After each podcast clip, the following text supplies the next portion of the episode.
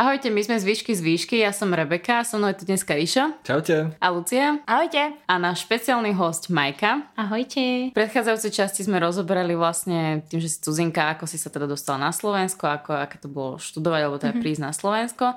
Uh, už sme tam nadčrtli, že, že ty si sa vlastne počas štúdia stihla aj vydať Takže v tejto, v tejto epizóde by sme chceli rozobrať, aké to bolo vlastne vydať sa v tak mladom veku, mm-hmm. uh, aké to bolo sklobiť to možno aj so štúdiom a vlastne ako si to prežívala celú tú svadbu, lebo tak sme mladí ľudia a pomaličky to možno na nás všetkých príde, že aké to je, tak možno nejaké typy a triky, keby si mm-hmm. mala. Možno by si mohla začať tým, že ako ste sa vlastne spoznali mm-hmm. a ako prebehli zásnuby. Vlastne s terajším svojim manželom som, som sa spoznala veľmi zaujímavo. Jedného dňa som sa vydala na rande s do Bratislavy, ale spoiler, nebol to môj manžel, s kým som išla do Bratislavy na rande.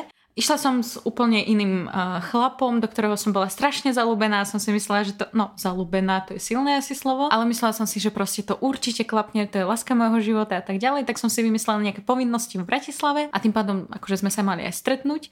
Takže som nastúpila do vlaku, celá som bola taká pekná, vyfintená, lebo som sa strašne teda tešila. A sedela som v detskom vozni, pretože vlak bol strašne plný, bolo to, bol to august a proste, ja neviem, všetci cestovali proste niekam. A, takže som sedela v detskom vozni a zrazu v Leviciach, pred Levicami prišla sprievodkynia, ktorá povedala, že teraz nastúpi 30 kusov detí, takže proste musíme si nájsť nejaké iné miesta. Tak som si hľadala vlastne to miesto a prisám Bohu, že pri jednom kupečku ma to že stoplo že proste som chcela ísť ďalej, ale zahliadla som tam jedno voľné miesto a som sa pozdravila, sadla som si a všimla som si, že proste oproti mne sedí nejaký chlap, celkom fešák, ale mne to bolo, že jedno. Som bola zalúbená, išla som na rande proste a bolo mi to fakt jedno. No a z Levic do Bratislavy cesta trvá ešte také nejaké dve hodiny a ja sa pozerám na toho typka na oproti a on, prosím pekne, v 40 stupňoch mal, že acitko na pitie. Nie, že vodu alebo tak, ale acitko proste. Asi otvoril to acitko, začal, že,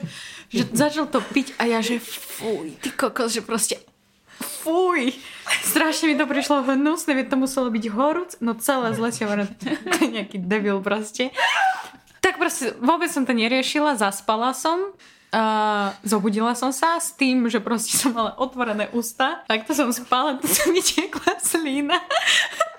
Úplne som bola akože, že z tej vyfintenej babiny ostalo, že nič v tom vlaku. A tak si hovorím, že to je jedno proste, že však vôbec to nebudem riešiť.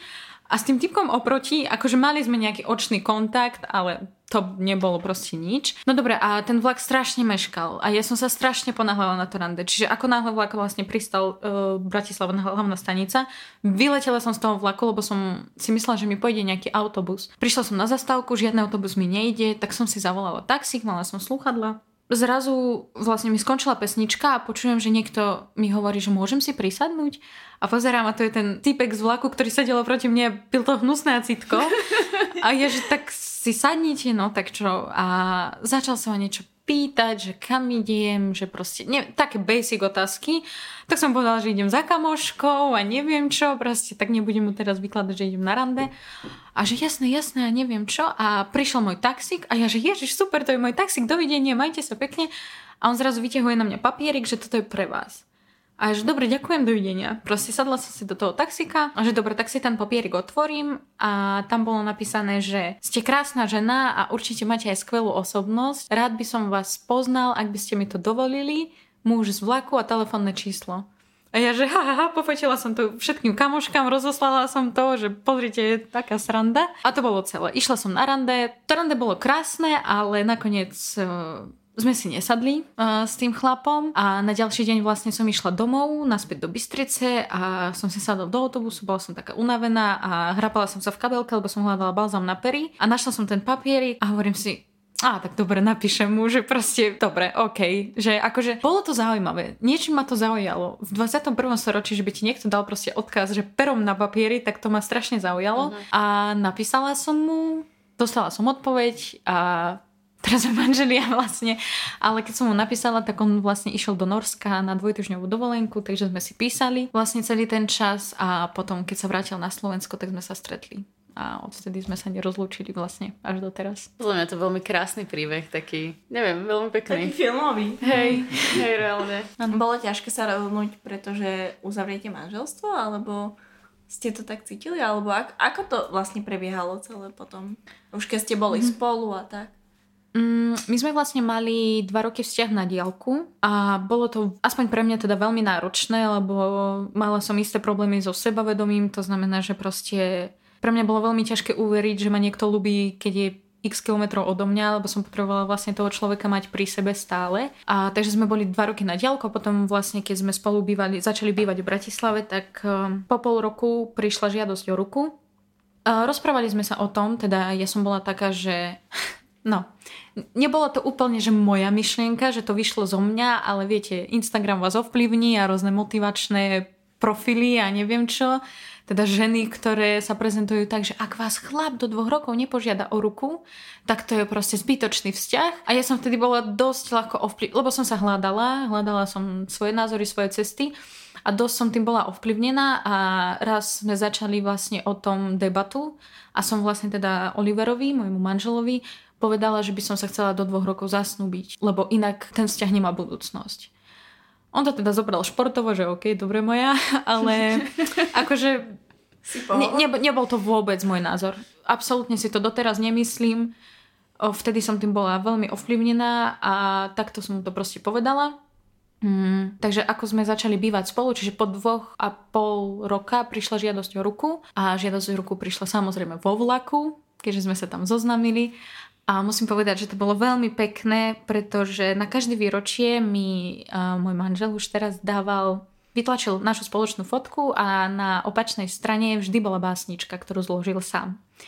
Takže na prvé výročie mi dal básničku, na druhé výročie mi dal básničku a keď sme sedeli vo vlaku, tak zrazu na mňa vyťahol našu spoločnú fotku, na ktorej na opačnej strane bola básnička. Tak som si ju prečítala a potom vytiahol vlastne tie ostatné fotky z tých predošlých dvoch výročí a povedal mi, že a teraz si spoj všetky veľké písmená, ktoré tam sú. A z tých písmen vyšlo, že vezmeš si ma a zrazu si klakol a z toho bola žiadosť o ruku. Čiže mňa prekvapilo to, že on to plánoval vlastne i hneď. Akože po tom prvom roku, čo sme boli spolu, tak už vlastne asi vedel, že, že možno by som bola, že vibe material, takže tá žiadosť o ruku bola veľmi pekná a nečakala som to.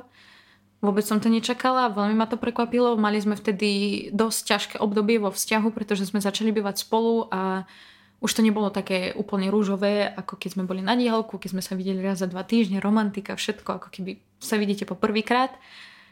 Takže sme sa stretli s istými problémami a priznám sa, že v tom období som vôbec neuvažovala nad tým, že by som si toho človeka chcela zobrať, pretože to bolo naozaj dosť náročné. Takže keď tá žiadosť o ruku prišla, ma to veľmi prekvapilo, ale povedala som teda áno, pretože a uvedomovala som si jeho kvality, vedela som, videla som, že ako na tom vzťahu vieme pracovať a obidva spoločne zabrať a čeliť spolu vlastne nejakému problému, že sme neboli tak, že ja som na jednej strane, on je na druhej, ale spolu sme vlastne čelili nejakým problémom. Takže začali sme teda, plá- no takto, neplánovali sme tú svadbu, pretože sme si povedali, že, á, že do dvoch rokov sa zoberieme, že nesúri nás to, že proste není to také viete, ako to chodí, že do roka, do dňa a tak ďalej. My sme si povedali, že do dvoch rokov, ak sa zoberieme, tak to bude fajn. Lenže potom, keď sme si povedali, že sa zoberieme teda do, do dvoch rokov, tak som si uvedomila, že ja sa necítim ako nevesta. Že proste to je také, že požiadali ma ruku a teraz idem plánovať, vyberať si šaty a tak ďalej. Trošku ma to mrzela a, mrzelo a na začiatku o, som na neho tlačila, na Olivera, že no tak poďme to už riešiť a kedy a ja sa necítim ako nevesta a čo to má proste byť a všetky ostatné baby, keď dostanú žiadosť, tak si proste plánujú a neviem čo. Takže som na neho dosť tým tlačila. Potom som prestala, lebo som si uvedomila, že nerobí to dobre ani mne, nerobí to dobre nášmu vzťahu a už vôbec nie jemu, pretože nechcela som, aby si ma niekto zobral pod tlakom. Takže som s tým úplne vlastne prestala a potom s tým začal sám. On s tým prišiel proste po nejakom čase, že teda, že by to už začal plánovať. A podľa čoho ste si potom vybrali dátum tej svadby? Má to nejaký, nejaký špeciálny význam ten dátum pre vás? Alebo to bol dátum, ktorý sa vám najviacej hodil? Iba tak, že v rámci všetkých vecí, čo ste riešili iných v živote? Mm, vieš, neplánovali, akože nevybrali sme si, že 11. 11. a neviem čo, tak to vôbec ale vedela som, že chcem májovú svadbu, že proste akože máj, vtedy mám aj národky, proste mám rada ten mesiac a podľa mňa májová svadba je krásna, alebo všetko kvitne a neviem čo. Trošku na to mali vplyv aj naše štátnice, respektíve od, odovzdávanie diplomky, pretože vlastne som sa zasnubila, keď som bola v štvrtom ročníku uh, na Vysokej a zobrali sme sa, keď som dokončovala piaty a nebola som si úplne istá, že či pôjdem na prvý termín alebo na druhý termín odovzdania diplomky a radšej sme si to dali tak, že že medzi štátnicami a obhajobami a odovzdaním diplomky pre istotu.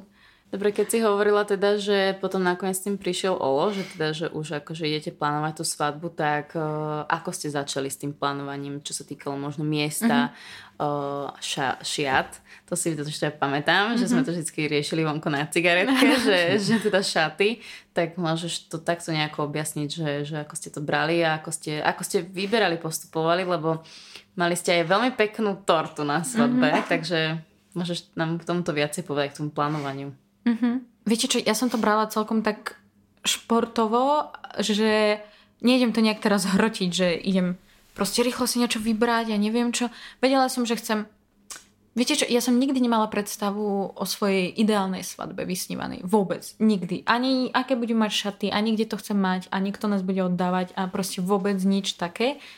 Čo možno je trošku divné, lebo väčšina žien v podstate má nejakú predstavu. Jediné, čo som vedela, že chcem, aby to bolo také asi trošku viac komornejšie, pretože Oliver má uh, dvoch bratov a jeden z nich sa teda vydal, uh, oženil skôr a on teda mal veľkú svadbu, pre, pretože Oliver má obrovskú rodinu.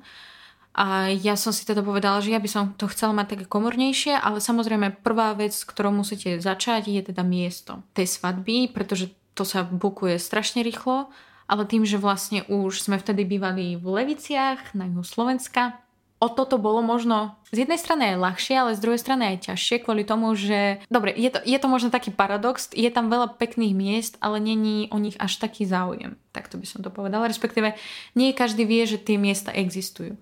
A svoju svadbu sme teda mali v Šahách, čo som si povedala, že v živote nikdy by som to tam nechcela mať, pretože je to zaprdená dedina proste. No dobre, nie je to dedina, je to miesto. Ospravedlňujem sa, ak sa, nás, ak sa na nás pozeráte zo šiach, ale no, určite tam už nebývate. Podľa mňa bývate v Bratislave, len odtiaľ pochádzate. No takže vôbec mi to nenapadlo, že tam by som to chcela mať, ale našli sme tam, že nádherné miesto s nádherným výhľadom, bola to pekná drevenica so svetielkami, proste úplne, že strašne veľa vecí by nám vybavili a tak ďalej. Bolo to prvé miesto, ktoré sme si išlo, išli pozrieť a posledné. Čo sa týka mojich šiat, tiež som to zobrala veľmi športovo. Vlastne celú svadbu som zobrala tak športovo, nechcela som sa do toho nejak hrnúť. Svoje šaty som si objednala z jedného obchodu a stali 50 eur. Boli to krásne, letné, dlhé, biele šaty s otvoreným chrbtom a s otvorenými ramenami, vlastne to, čo som aj chcela, vlastne aby to bolo také jednoduché. Jediné, čo som spravila, trošku som si ich dala upraviť u krajčírky dĺžku, som ich trošku skratila a možno, možno niekde na pase som to trošku upravila, ale inak musím povedať, že teraz možno mi trošku chýba ten pocit, že by som chodila po salónoch s kamoškami, pila by som prosečko a proste kamošky by sa na mňa pozerali a spolu so mnou vyberali tie šaty. Mm, že to taká nejaká rozprávková princezničková proste nálada, alebo ako by som to povedala.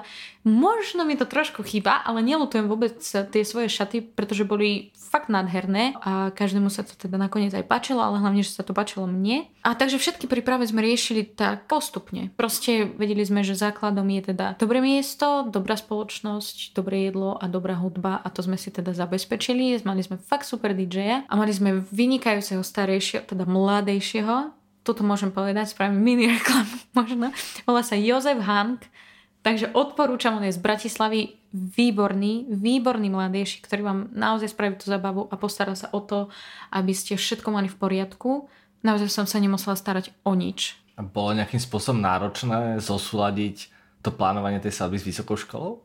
Celý čas vlastne som mala pocit, napriek tomu, že idem mať svadbu, že tá svadba nie je priorita. Pretože, ako som teda už spomínala predtým, mali sme kopit, obidva kopec iných povinností. Čo znamená v našom prípade diplomka a možno nejaká príprava na štátnice, taká predbežná a tak ďalej. Oliver mal svoje povinnosti a ja si myslím, že je to náročné sklbiť, pokiaľ sa do toho vrhneš proste s celou hlavou ale nie je to náročné sklbiť. Pokiaľ proste celú tú, celé to podujatie, ale ako by som to nazvala, budeš brať tak, že proste s rozvahou a v pokoji a nebudeš riešiť proste hovadiny typu, akej farby by som chcela mať pozvánky, alebo aký fond by mal byť na poznámkach, alebo akej veľkosti by som chcela mať brečtan proste na, na stole, alebo ja neviem, proste takéto veci. Ty, ty si to naozaj na tej svadbe nevšimneš. Proste ty úplne ti bude jedno, či je jeden listoček na tom brečtane väčší alebo menší, alebo ako horí tá sviečka, ktorú si si kúpila.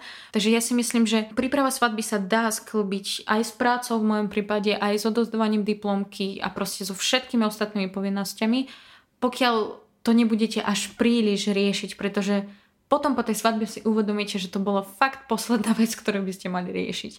A tá prvá vec, ktorú by ste mali riešiť, je to, aby ste si zabezpečili niečo, aby ste na tej svadbe nezaspali, pretože noc predtým garantujem, že spať nebudete, to je proste jasná vec že tam bude proste taký stres, že, že dovidenia. A stres bude aj v deň svadby, toto proste k tomu patrí. Ja som si myslela, že som pokojná, ale potom som zistila, že proste našla som sa, že sa takto klepem lebo aj ten alkohol do mňa veľmi nešiel vtedy, ale musela som si zabezpečiť tedy nejaký prírodný, vlastne naozaj prírodný doplnok, ktorý mi nejak pomohol sa držať proste v tej nálade, aby som sa vedela tým ľuďom venovať. Boli nejaké, nejaké prúsery alebo nejaké problémy, ktoré ste museli riešiť v rámci tej mm-hmm. prípravy tej svadby? Uh, úplný fuck up, nespomínam si na žiadny, ale napríklad keď sme vyberali presne toho starejšieho, mladejšieho, najskôr sme si vybrali jedného, vôbec mi nesadol. Mne vôbec, ja som mala pocit, že rozpráva iba o sebe, že proste vôbec ho netankuje žiadna svadba alebo žiadni ľudia, ktorí sa tej svadby zúčastnia, čiže ja, môj ženich. Oliver mu povedal áno a že teda ho berieme a tak ďalej, ale ja som sa vôbec nevedela stotožniť s tým jeho prejavom a tak ďalej, takže nakoniec vlastne som sa odhodlala mu povedať nie. Je to ťažké povedať nie potom, ako si niekoho vyberie, že áno, dobre, môžete viesť moju svadbu, ale musíte si uvedomovať, že je to váš deň a proste pokiaľ niečo nebude podľa vašich, pre, respektíve pokiaľ s niečím nebudete spokojní, tak proste strašne to ovplyvní priebeh vašej svadby a vlastne aj vašu náladu počas tej svadby. Ale čo sa týka nejakých iných fuck, no fuck som bola ja v deň svadby, lebo to proste akože úplne to so mnou, ja som, ja som vyzerala ako stroskotanec proste, akože a fuck up bol môj účes, tak to teda, že bol fuck up, kvôli tomu, že som si vybrala salón v, Brati- v Leviciach. Prišla som do jedného no-name salónu kde som ukázala, že moja predstava, že čo by som chcela a povedali mi teda, že ale vám sa to vôbec nebude hodiť, že si musíte vybrať niečo iné.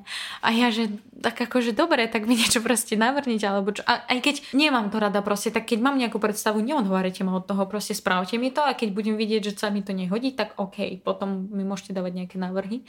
Ale tak hneď ma prehovorili na nejaký iný účes, ktorý sa mi že absolútne nehodil a nebačil, tak som stade odišla a išla som k babám Ukrajinkám do jedného salónu. Ukázala som im teda, čo chcem a prišla som na skúšku účesu a oni mi povedali, že ale to nemusíme ani skúšať, vlastne my to zvládneme, jasne, však to tam nie je nič, ja som chcela iba jednoduchý proste účes, aký mám možno podobný teraz. Zdôverila som sa, verila som im, že OK, je to v poriadku a vlastne v deň svadby, keď som tam prišla, tak mi spravili, spravili úplne niečo iné, čo som chcela. Bola som smutná z toho účesu, naozaj sa mi to nepačilo, nebolo to proste tak, ako... Ok, nečakala som, že to bude úplne ako na obrázku, ale aspoň proste, aspoň približne, ale vôbec, vôbec to tak nevyzeralo. A ešte mi aj zadrbali ty kokos dvakrát vyššiu cenu proste a ešte s takým štýlom, že no keď si naša, tak ti spravíme zľavu. A ja, že a toto je zľava, akože, lebo akože na stránke mali, že svadobný účet, že 45 eur, nie že od 45 eur, mm-hmm. ale 45 eur, tak proste som si povedala, že OK. A nakoniec som platila 85 s tým, že som ich, vieš, že proste akože sme podobná národ, no proste naša. To, to tak chodí. Takže som sa vrátila vlastne z toho salónu na dom, kde boli moje kamošky a úplne sme to celé museli prerobiť. Ty kokos sme vyťahovali proste tie, mm, jak sa to povie, sponky, hej, a proste prerábali sme to celé. A čo sa ešte týka fuck upov, to som vám tiež tuším spomínala, aspoň teda Rebeke určite, moja jedna kamarátka. Pravila to, že som sa nakoniec na tú svadbu až tak netešila kvôli tomu, že je to moja, bola to moja dlhoročná kamarátka z Poznali sme sa, keď ona mala 10, ja som mala 11, naozaj sme boli dobré kamky. A keď prišla vlastne za mnou, tak urobila obrovský škandál z toho, že ona nie je svetkynia pretože za svetkyňou som zvolila inú kamošku, s ktorou sa poznám rovnako dlho ako s ňou, ale proste jednoducho sme si bližšie a chcela som tam mať uh, za svetkyňu človeka, ktorá je pokojná, stabilná povaha, aby som vedela, že proste ma udrží na nejakej tej hladine pokojnej. Takže vlastne deň pred svadobou som dostala, že obrovského zdrba kvôli tomu, že uh, ona nie je svetkynia a začali sme rozoberať náš vzťah a dostala som proste naložené a neviem čo a že ona tu vôbec proste nepatrí a tak ďalej. Takže tak mi to zdvihlo tlak, tak mi to zdvihlo tie nervy, že proste vôbec som sa nedokázala tešiť na svadbu, ale myslela som iba na to, o čom sme sa rozprávali. A vlastne aj ten deň bol taký, že keď som videla jej zdutú tvár, tak to bolo také, že, že dosť som na to myslela. Takže vôbec mi to nepridalo na nejakom tom pokoji, takže aj to je strašne dôležité si premyslieť, že akými ľuďmi sa obklopujete nie že v deň svadby, ale aj pred svadbou, pretože vlastne to všetko formuje váš stav vlastne v deň tej svadby. A keď si myslíte, že nebudete nervózni, tak to je proste blbosť, lebo nervózni určite budete, lebo to je obrovitánsky krok vo vašom živote. A ja som si uvedomila, že sa idem vydávať, keď po mňa prišlo auto, ktoré ma malo doniesť vlastne uh, už k môjmu manželovi až vtedy som si uvedomila, že čo som to sakra urobila. Keď teda spomínaš to auto, tak uh, vieš nám povedať v krátkosti, že ako prebiehala teda tá svadba?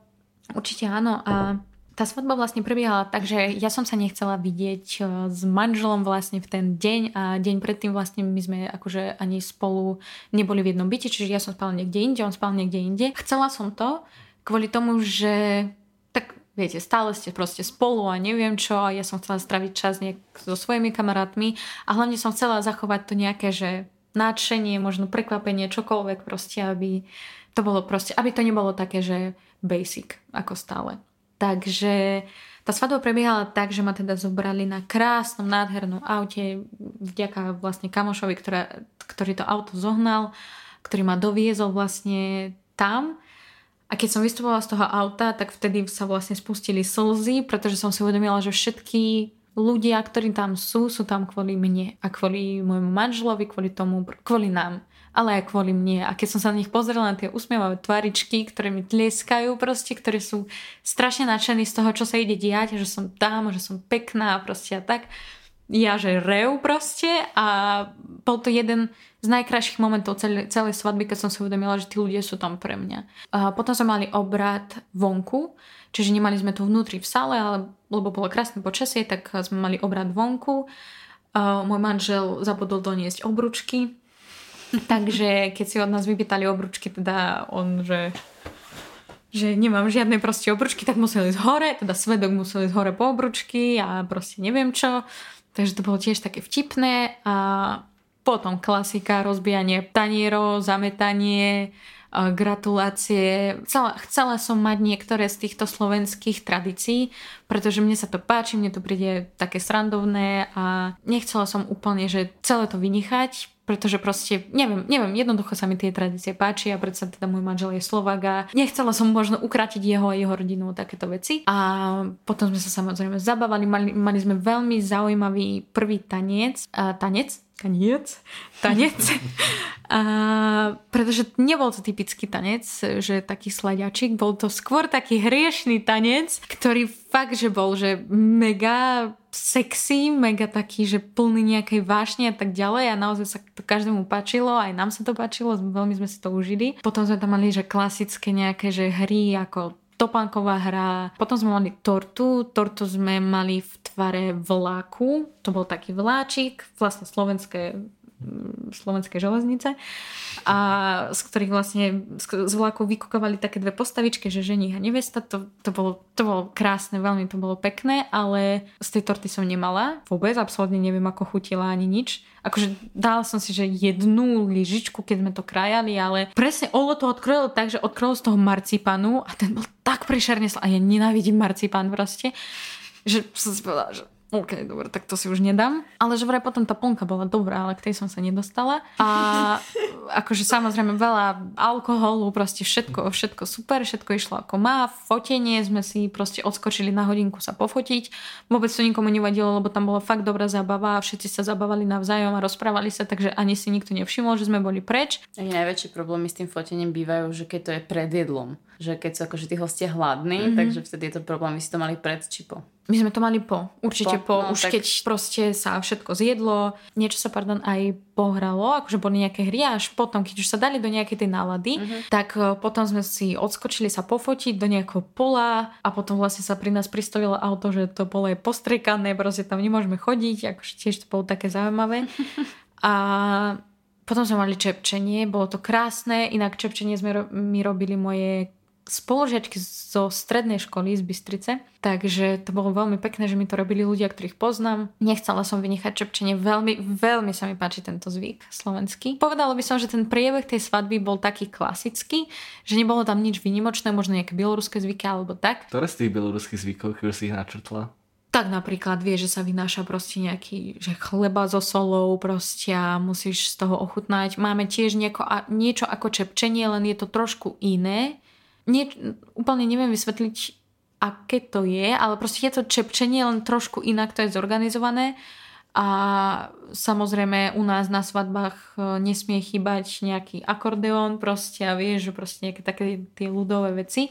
Aj keď teraz je to, no teraz je to strašne otázne, niekto si spraví svadbu, že proste uh, zoberie sa na úrade, ide si dať mekač a pofotí sa proste. Takže je to teraz také veľmi špecifické a každý si to robí ako chce. Ale teda mali sme teda iba nejaké že slovenské zvyky, že tradície, ktoré zvyknú byť na svadbe, ale nič takého bieloruského. Už keď si spomenula teda tie bieloruské zvyky, mala si aj niekoho z rodiny na svadbe, alebo to bolo nejako na diaľku vysielané, alebo ako mm-hmm. ste to mali vyriešené? A nemala som vlastne žiadnu rodinu na svadbe z Bieloruska, prišli iba kamošky a kamaráti. Aj keď som sa snažila presvedčiť svoju rodinu, vlastne teda svojich rodičov a svoju sestru s manželom, že by som ich tam teda rada videla, pretože je to vlastne veľký deň, veľká vec.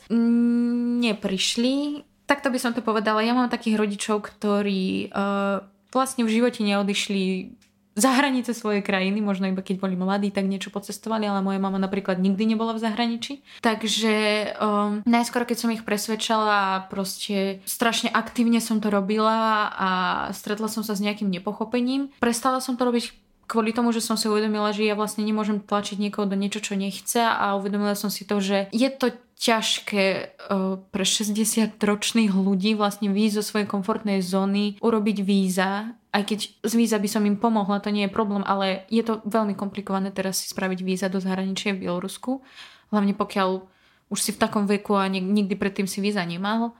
Takže urobiť si víza, bože, jednoducho prísť, nasadnúť na ten autobus alebo ísť na letisko, na ktorom v živote nikdy neboli a nikdy necestovali lietadlom, Takže ja som si uvedomila, že dobre, jedna vec je tá, čo chcem ja, ale druhá vec je ich komfort, na ktorý predsa tiež musím teda brať ohľad. Takže prestala som na nich tlačiť. Ja viem, že by tam veľmi chceli byť, ale proste uh, majú svoje hranice, majú proste svoju komfortnú zónu, ktorú nechceli opúšťať jednoducho a vždy si mysleli vlastne, že keď mi viac prispejú finančne, tak vlastne tým vyplatia to, že tam nebudú. Napríklad, že pošleme ti navyše nejaké peniaze a ktoré by si minula na víza pre nás alebo na listky, tak radšej proste si niečo kúpite, nejaký svadobný darček a tak ďalej. Takže vlastne z rodiny som nemala nikoho na svadbe, ale prišli moje kamošky z Bieloruska zo strednej a môj kamarát a bolo to, že enough. Naozaj som dostala tú podporu, ktorú som potrebovala a moji rodičia vlastne s nami na svadbe boli, aj keď boli online.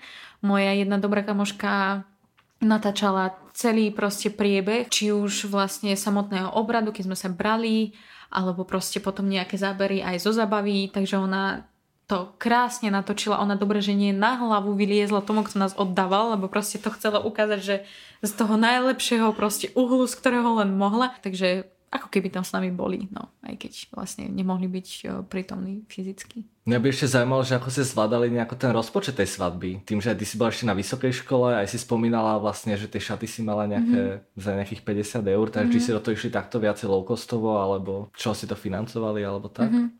No to teda, že sme to zobrali low-costovo, pretože manžel, môj manžel teda si veľmi stráži svoje financie a keď mi to možno na začiatku vzťahu vadilo, teraz vlastne si myslím, že to je jeho jedna z najlepších vlastností, pretože ja teda svoje financie neviem správať, to je chyba, museli by ste byť finančne gramotné ženy, takže mm, áno, poňali sme to veľmi low-costovo, teda môj manžel mi povedal, že ja by som sa chcel zmestiť do 4 tisíc, ja som hneď povedal, že to je blbosť. Akože nie je to, bl- takto, nie je to blbosť, viete sa zmestiť do 4 tisíc, to je bez debaty, pokiaľ si nezaplatíte napríklad kameramana, ktorý stojí 900 eur, alebo v Bratislave je viac, ale tá svadba sa dá spraviť low-costovo. A my sme to teda tak poňali a čo sa týka financií, uh, nejaké drobné veci sme kupovali teda zo svojho rozpočtu, ale poviem na rovinu, že na svadbu nám prispeli naši rodičia. To znamená, že moji rodičia dali nejakú čiastku, manželovi rodičia dali nejakú čiastku, aj keď ja som sa na začiatku veľmi hanbila za to, že nám na to prispeli rodičia a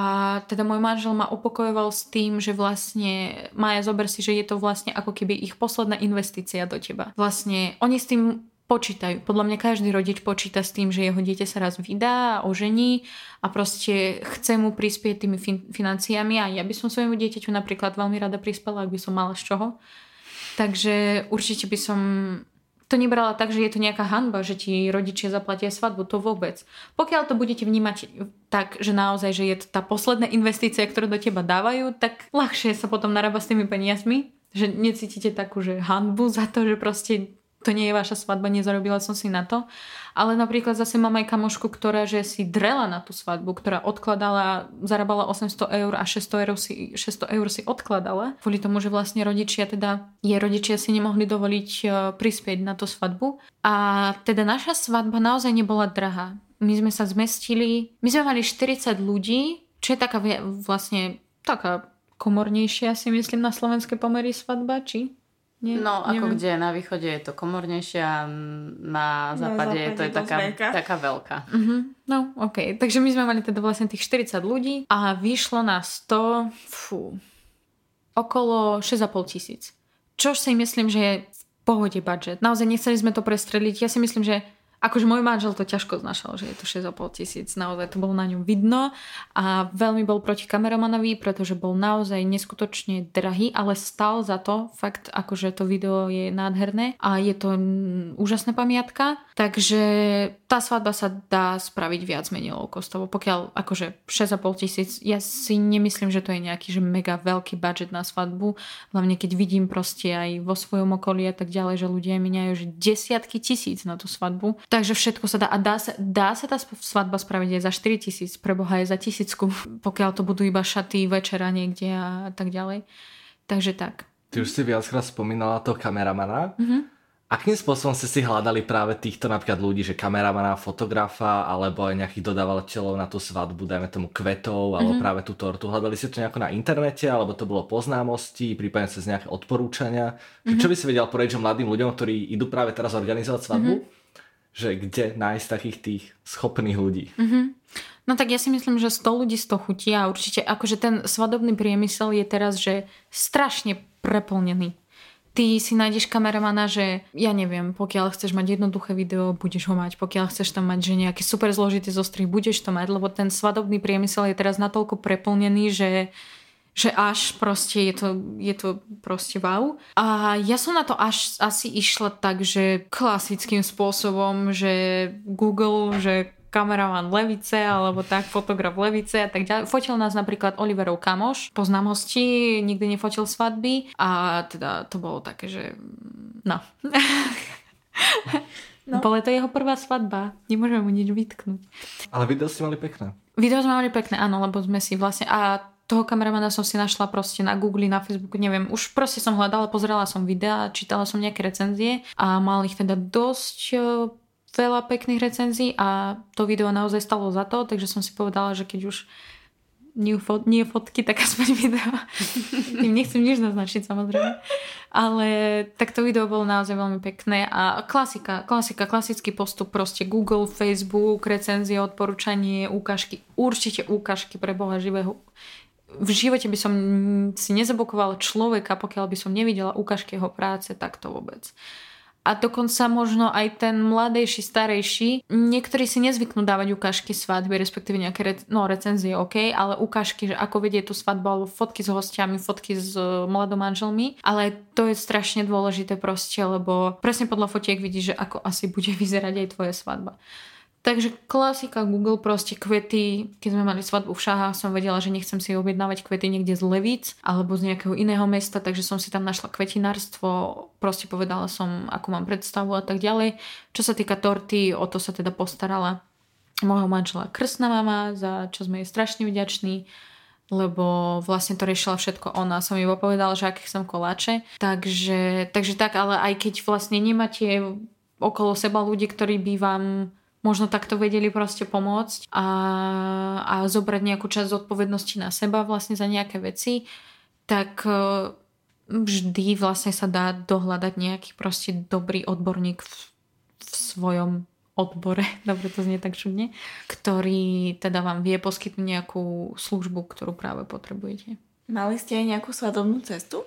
Ak sa to dá nazvať svadobnou cestou, a naša svadobná cesta bola, že sme išli vlastne do Bieloruska pozrieť mojich rodičov po svadbe a išli sme na festival do Česka, na hudobný festival a teda naša... Na aký? Uh, Colors of Ostrava odporúčam, bože, bolo to nádherné, fakt bolo to super, bol to môj prvý festival, bola to naša svadobná cesta. Svadobná cesta na, fest, na festival je cool nápad, fakt je to super, a teda neviem, aký ste vy fajnoví, tí, čo pozeráte vlastne na uh, toto video, ale tak no, 100 ľudí z toho chutí, niekto si chce proste zabukovať Maledivy alebo ja neviem, Thajsko v zime alebo čokoľvek, Rím, Paríž. Ale my sme to zase poňali tak športovo proste a išli sme teda na ten festival a absolútne to nelutujeme, bolo to, bol to nádherný zážitok, boli sme tam jeden pre druhého, zabavili sme sa, zatancovali sme si, vypočuli sme si interpretov, ktoré sme, ktorých sme chceli vypočuť boli sme uvoľnení a, a bolo to super. Bolo to super zážitok. Takže aj tá svadobná cesta sa dá poňať, že akokoľvek proste, že ja neviem, pokiaľ chcete ísť, proste máte toho dosť tej svadby a chcete ísť relaxovať proste do Tatier, do wellnesska, tak choďte a vôbec to neberte tak, že svadobná cesta musí byť niekde proste v tom Thajsku na Maledívach, v Egypte pre Boha, alebo neviem kde proste. Všetko musí byť podľa toho, ako to chcete vy. Mm-hmm. Boli ste na všetkých dňoch na Colors of Áno, áno. Áno, boli sme tam 4 dní, bolo to super, spali sme v stane, stratili sme sa tisíckrát, ale... to patrí k tomu. To patrí k tomu, ale akože bolo to že hrozný... Ale môj manžel proste, on, chápete, on nevie na spameť moje číslo. On keď ma stratil, tak musel zavolať svojmu bratovi, opýtať sa, že aké má Maja číslo a potom zavolať mne. Tak... To sa nemá uloženého to, Lebo ja som mala jeho telefón. On mal celú tašku so svojimi vecami u mňa, že idem na vecko, ja že dobre, tak choď. Vieš, a stratil sa, tak potom, keď našiel človeka, od ktorého, od ktorého si mohol zavolať, tak najskôr zavolal svojmu bratovi, aby sa opýtal, že aké má Maja číslo. Hovorím, no tak ty si číslo proste, že nevieš zapamätať proste moje telefónne číslo. Mali ste tam aj nejakých obľúbených interpretov, alebo? A vieš čo? Áno, teda takto. Uh, bol tam One, boli tam One Republic, ktorých som predtým možno až tak nemala v oblúbe, ale od vtedy proste celý môj Spotify je imi proste zanesený, alebo ako by som to povedala, milujem. Bol to, že super koncert, super, super energie, potom tam bol Macklemore, alebo mm-hmm. ako sa volá, to bolo tiež mega. A chceli sme ísť aj na Ellie Goldwing, Golding. Golding ale tá zrušila teda koncert, takže to tam nebolo, ale napríklad výborná bola Eva Farna, to bolo, že mega, ja som absolútne nevedela, že tá, tá žena mi dala toľko energie, bolo to super, bol tam, no proste boli tam ešte nejakí známi interpreti a boli sme na všetkých dňoch, ale čo je super na tomto festivale, a to asi ja odporúčam, je ten program mimo tých koncertov.